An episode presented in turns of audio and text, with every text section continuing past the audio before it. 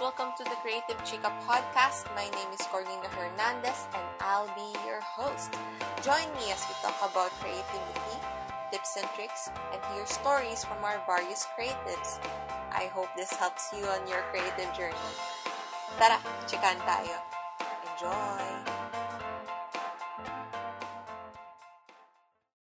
Hello, welcome back to the Creative Chica podcast. Cornina here, and on this episode, I am going to guide you on how to create your online portfolio if ngayon ka pala mag-start. Pero kung meron ka ng portfolio, I hope meron ka makuha dito sa episode na to and ma-apply mo siya dun sa existing portfolio mo. So, ayun, mag-share lang ako ng guide on how to create your online portfolio.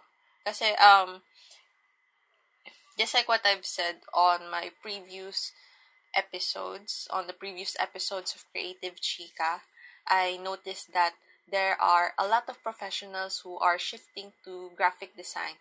And isa sa mga questions nila or isa sa mga parang uh, need nila gawin to become a professional graphic designer and para maka hanap sila ng job, makakuha sila ng mga clients is to create their online portfolio.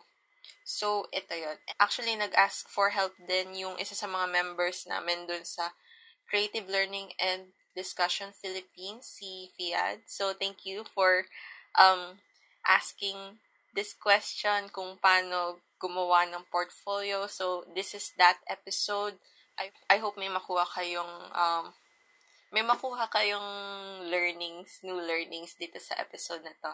So, ayun. But first off, kamusta naman kayo guys? Um, it's almost the end of April. I hope you guys are doing well. MECQ pa din tayo. And I just heard the news na baka ma-extend pa daw for two weeks. So, I don't know, let's I mean, makakaya din natin to. And super thankful din sa mga fellow Filipinos na na gagawa ng mga community pantries nagte-take take part on these community pantries. So, thank you so much, guys. Um, donate lang kayo and let's help out each other. Ganon. So, yun. Tayo-tayo lang din yung, ano, magtutulungan sa atin dito sa ating bansa. So, ayun, let's try to help each other na lang kasi nga, ayun, ayun, makakaya naman natin to. So, let's get on with this episode. So, ito yung parang general thing to consider when you are creating an online portfolio. Um, actually, guys, gumawa rin ako ng infographic about this na pinost ko sa Instagram at sa Facebook page ng Creative Chica. It's at Creative Chica PH sa Instagram at sa Facebook.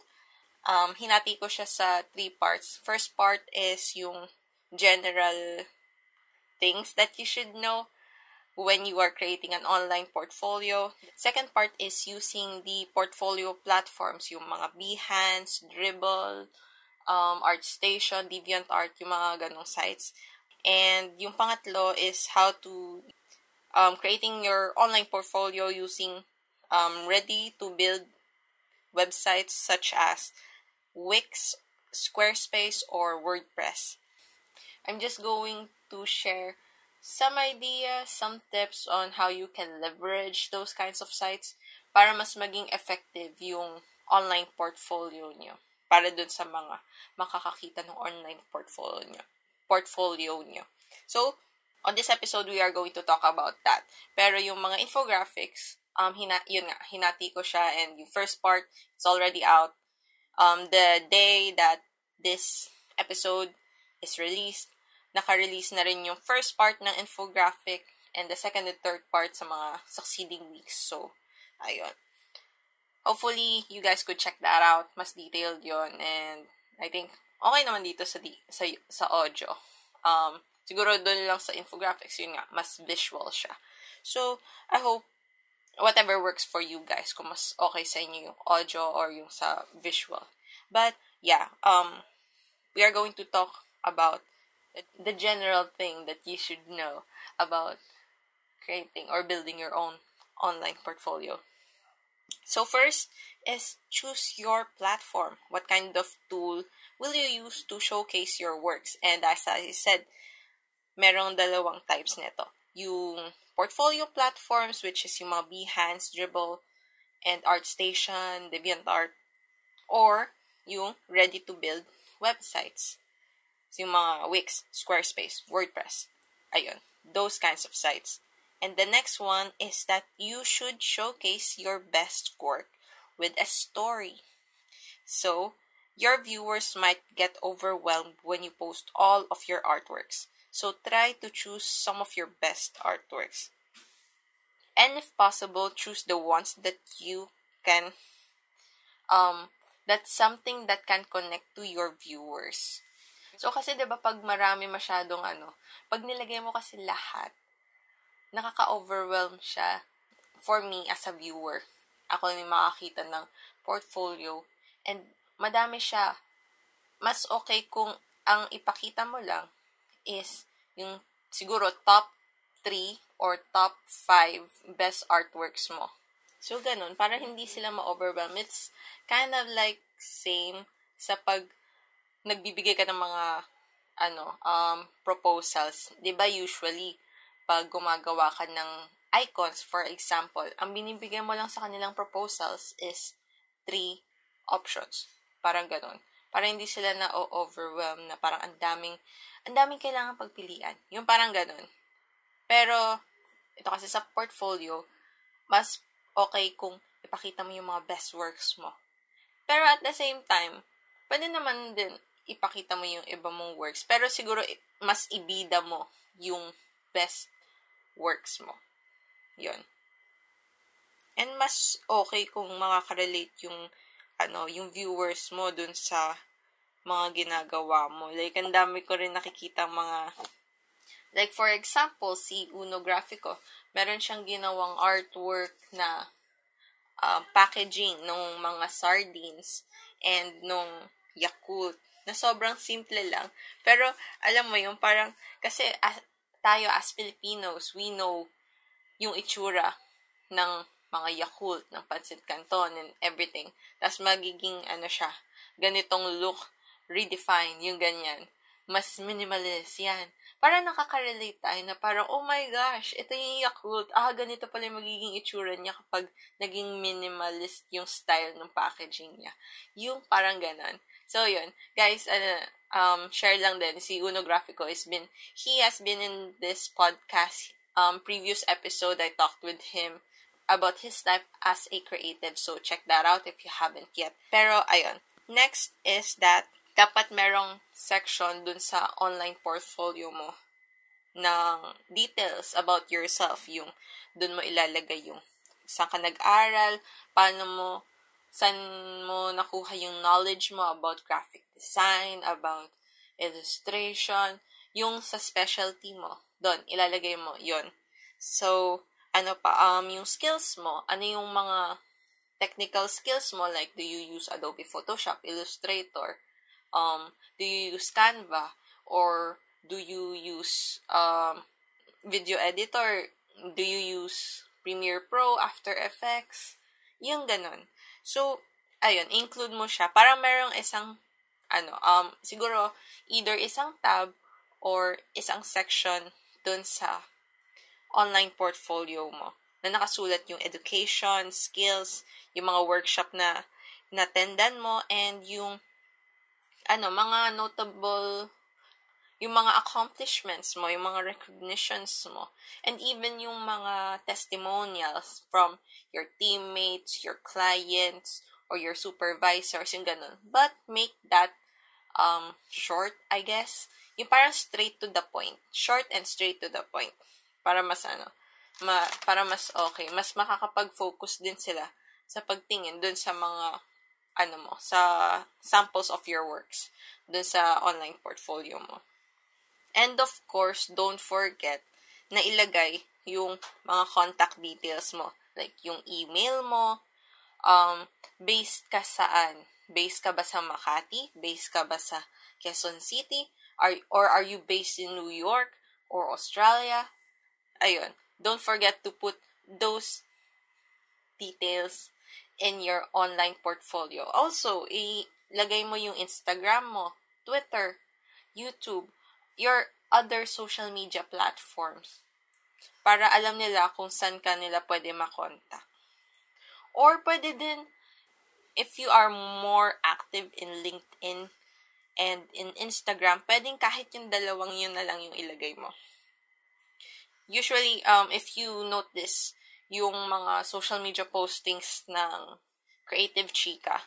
Ang nilalagay ko lang dun sa um, platforms on where you can listen to Creative Chica is Spotify, Google Podcast, and Apple Podcast. Actually, available din siya sa Breaker, Overcast, um, Radio Public, pero mas binibida ko yung ano platform na Spotify, Apple, and Google, yun yung parang top 3 platforms where you listen to your podcast. Yung ganon. Kasi pag nilagay ko sila lahat, feeling ko, sobrang dami. Nakaka-overwhelm siya tingnan. I mean, visually. Ganon kasi yung, ano ko, mindset. So, parang kinukuha ko lang yung top 3 um, top 3 platforms, my top 3 artworks, yung ganon. So, hindi siya overwhelming. So that's, I guess, some tips that I can give you guys when you are building your online portfolio or when you want to um, put out yung mga details nyo. Ganon. Choose the top three and then that, yun yung ibida nyo. And what else? Ayun. Um, that's for the general things that you should know when building an online portfolio on the second part, going to give you a guide on how to build your portfolio using these portfolio platforms na available online. So, um, inano ko siya, sinegment ko siya based on your specialty. So, I think sa mga ganitong platforms, meron siyang kanya-kanya ano eh, kanya-kanyang specialty, I guess. May kanya-kanyang specialty. So, for example, if you are into, if you're specialized in graphic design, logo or icons, illustrations, it's best that you create your online portfolio on sites like Behance and Dribble. Pag illustrator ka, more on sa ArtStation or sa DeviantArt. Kapag sa video productions naman, more on sa Vimeo.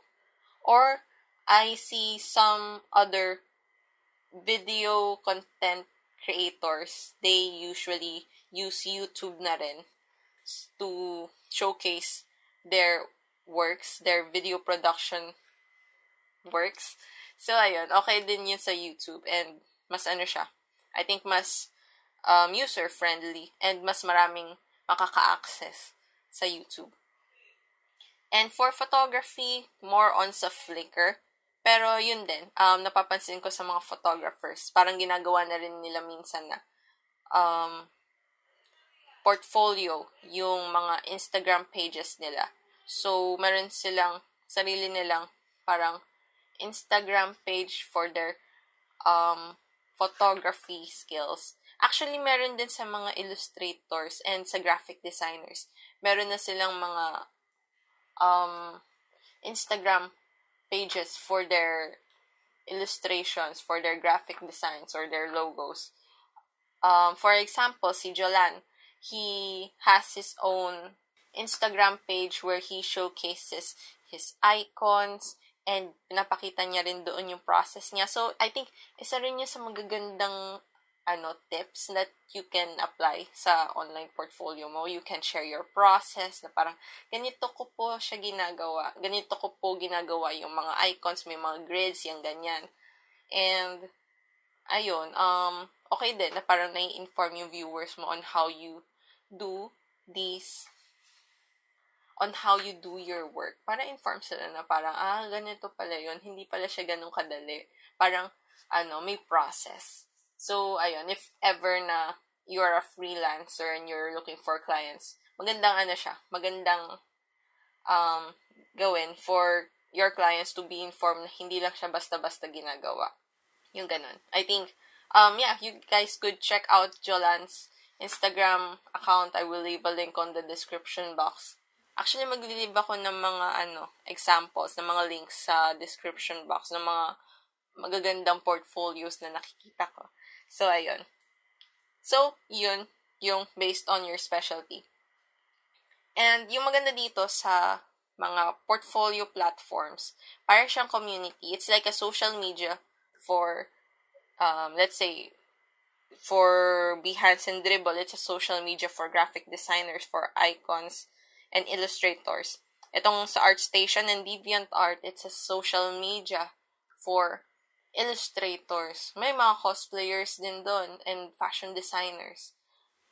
It's good na parang ano, um, ito yung magkakaroon ka ng chance to build a community or to be part of a community na parang for example dito sa DeviantArt super ang gandang ano community niya for artists for illustrators and then you get to collab with other artists dito sa site na to and and also meron ding ano may chance na magkaroon ka ng client from this kind of websites. Like, dun sa DeviantArt na experience ko yun na, ano, um, kasi laking DeviantArt ako and yun din, meron din silang mga top artists or yung mga new artworks of the new artworks of different artists from around the globe. And, ayun, dun sa Discover page, it's kind of like Instagram, but for illustrators. And, ayun, for artists. That's how I can explain it in a way na, ano, maiintindihan ng marami. But, ayun, parang siyang social media for artists na parang may makikita kang artwork, pwede mo siyang i-like, pwede mo siyang i-share, pwede ka mag-comment na parang, oh, this is really good.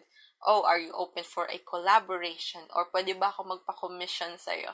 Ayun. So, if you are an illustrator, maganda yung deviant art to connect with a lot of illustrators.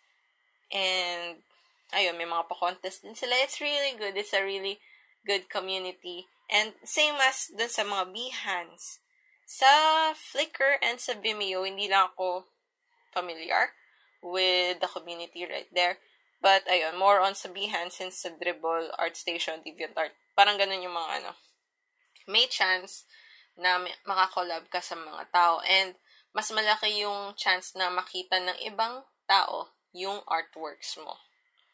Ganun dito sa ano, sa mga portfolio platforms. And it's easy, like, you just have to upload your work and lagay mo yung details mo and then it's done. Sila na yung ano, parang fixed yung UI niya, yung user interface niya.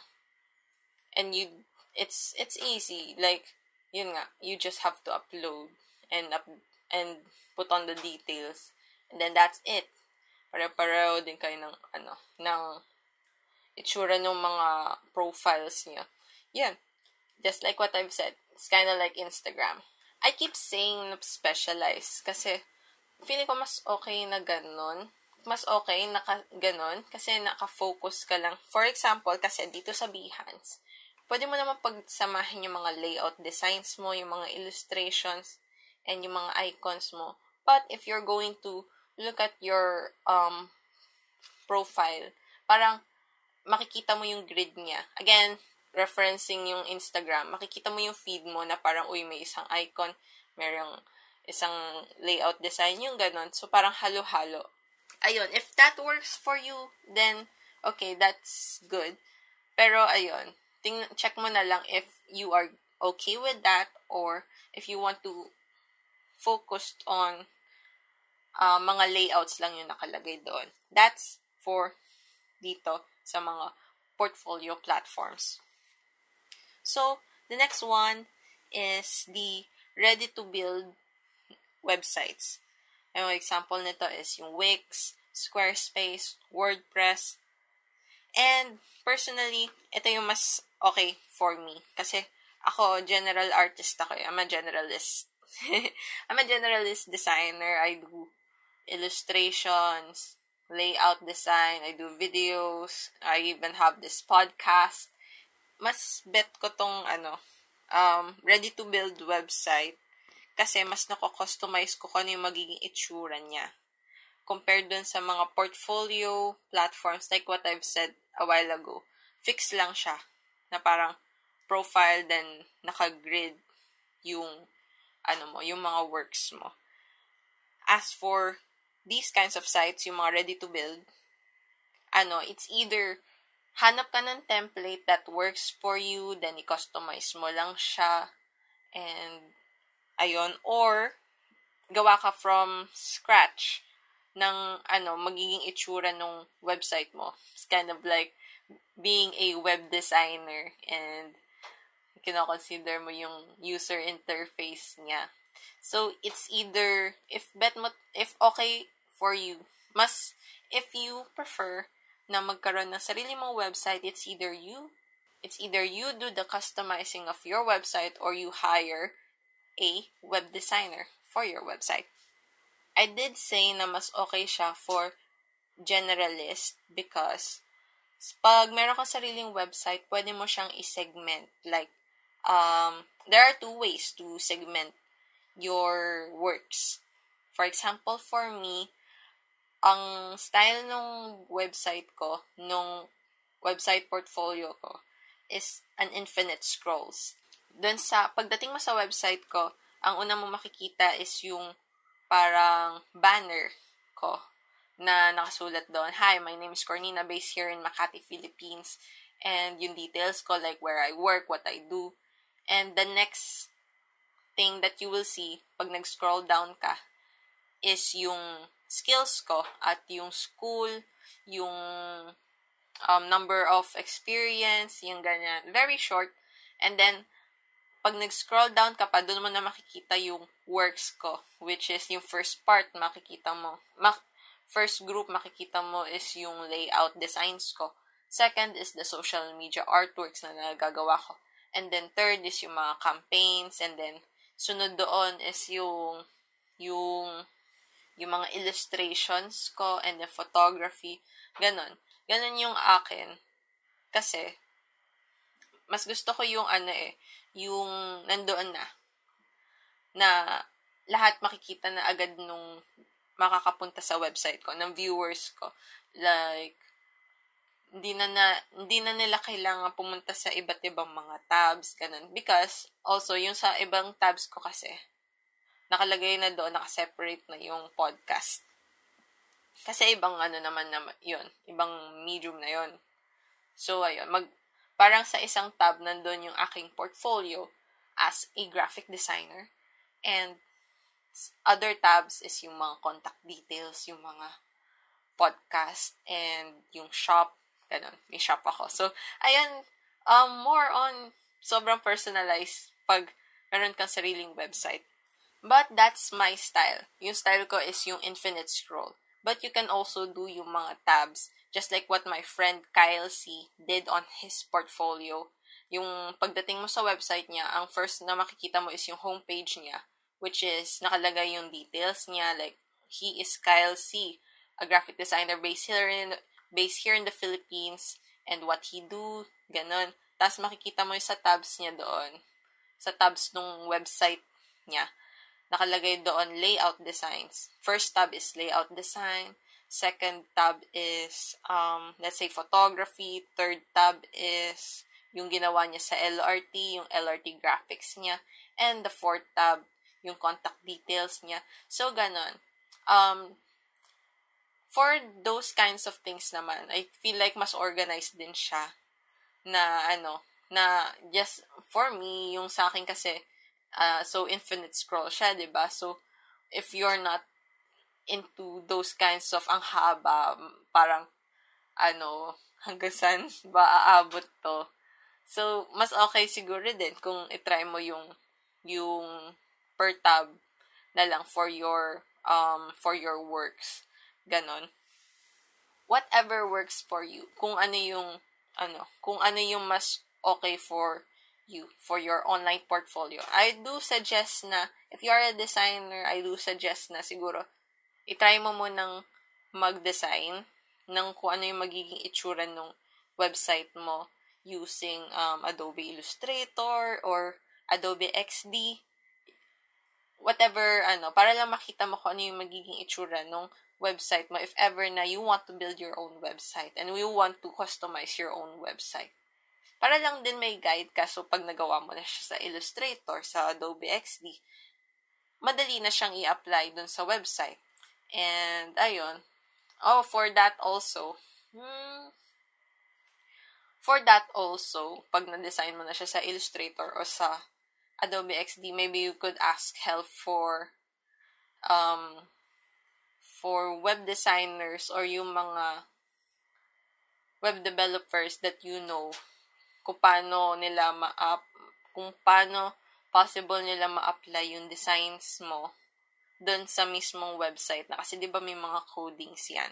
So check nyo na lang din. But if you want to customize your website na kayo talaga ganon. So ang ginagamit ko is yung wix.com kasi free siya. And also, Squarespace.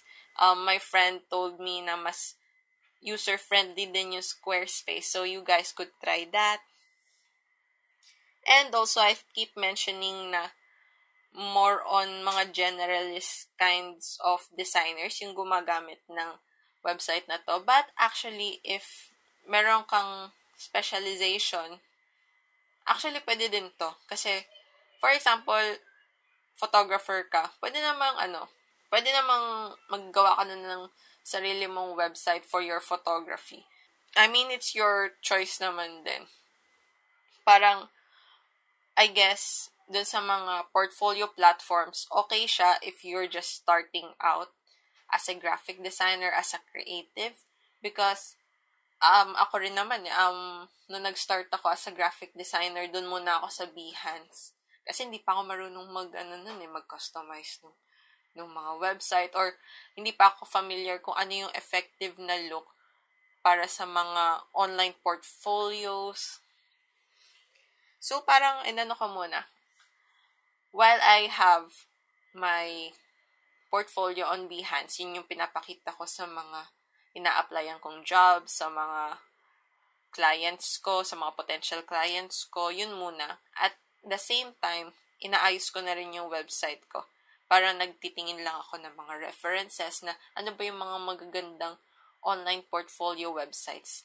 Ah, ganito. So, ina- ina-apply ko lang din siya. So, ayun, if you guys, if you want na makakuha na agad ng client, makakuha na agad ng job, pero yun nga, hindi ka pa masyadong familiar on customizing your own website, pwede naman i-upload mo na lang muna siya sa mga portfolio platforms. So, ayun, habang nandun sa, ano, sa mga portfolio platforms, ginagawa mo rin yung website mo if you want, if you want, if you have time. Kasi actually, napansin ko lang din, parang clients and your, the clients and yung mga ina-applyan natin na jobs, I think nakikita nila na mas professional kapag meron ka sariling website. I don't know, like, ganun yung parang nagiging observation ko for um for the clients, for potential clients and sa mga ina-applyan na jobs kasi syempre, wow, you have your own website. So, nagmumukha siyang professional. But again, just take your time if you're just starting out. Pwede naman, um, yung port- portfolio platforms works. Basta maayos lang siya, direct to the point na intindihan ng ano, potential clients mo ng ina-apply mo na job. Other things that I can share. Um, if you listen to Gary Vaynerchuk, ako, avid listener ako of Gary Vaynerchuk. And meron siyang na-mention din na parang don't use your social media as your portfolio for some reason na ano, don't use your social media as your portfolio. Kasi nga social media naman siya. It's for communicating and everything. But depende rin naman yun eh. Like yung nakikita ko nga mga photographers ginagawa nilang parang portfolio nila yung Instagram pages nila. So whatever works for you if it, pwede mo namang gawing pwede mong gawing portfolio yung mga social media platforms mo. Even on Facebook, like what I've mentioned with Jolan, he uses Instagram as his um parang portfolio, online portfolio for his icons. And actually mas ano siya, mas madami, mas active siya sa Facebook. Makikita mo yung website, yung kanyang Facebook page na parang nakalagay doon yung mga sample works niya and yun nga, And yun nga, sinashare niya yung process niya. So, whatever works for you. Okay nga din yung ano, yung meron kang, ano, sariling page for your works, for your artworks. Kasi ano, it's one way of interacting with a lot of people. Lalo na pag meron kang super ganda na artwork or meron kang relatable na comic, yan, isi-share yan ng mga tao. And it's possible na ano, na makakuha ka ng mga potential clients doon, ng mga potential commissions, yung ganon. So, okay din naman na gamitin yung social media for your portfolio. Pero siguro, yun nga, maybe pag professionally, mas okay kung meron ka sariling website or yung portfolio platforms. Guma- gumamit ka ng portfolio platforms. Ganun. So, what else? I think that's just it. Oo, yun lang ata yung masishare ko ngayon. So, if you want to see a visual version of what I've just said, um, i-upload ko siya sa Instagram, sa Facebook. So, don't forget to follow Creative Chica on Facebook, Instagram, and on Twitter. It's at Creative Chica PH. Hopefully, meron kang ano, nakuha dito sa episode na to um, feel free to message me, message Creative Chica if you have any questions, if you want help with anything about graphic design. Or kung gusto mo lang na may makausap ngayong pandemic, like I'm I'm here. I mean, I'll try to reply to you na everything's going to be okay. I can be a friend na pwede mong lapitan, pwede mong tanungan. Kaya lang ano, Medyo late ako mag-reply. Pero magre-reply naman ako. And, ayun, I hope you are okay, you are doing well. Malalagpasan din natin tong pandemic na to. And, thank you. Thank you. Umabot ka dito sa part na to. I appreciate na umabot ka dito sa part na to. If you have any questions, if you want to have a collaboration with Creative Chica, yun nga, uh, Creative Chica PH on Facebook, Twitter, and on Instagram. Meron din kaming um, Facebook group. Search mo lang yung Creative Learning and Discussion Philippines on Facebook. And if you want to support Creative Chica, you can donate at coffee.com slash creative chica So, ilalagay ko naman siya sa show notes in the sa description.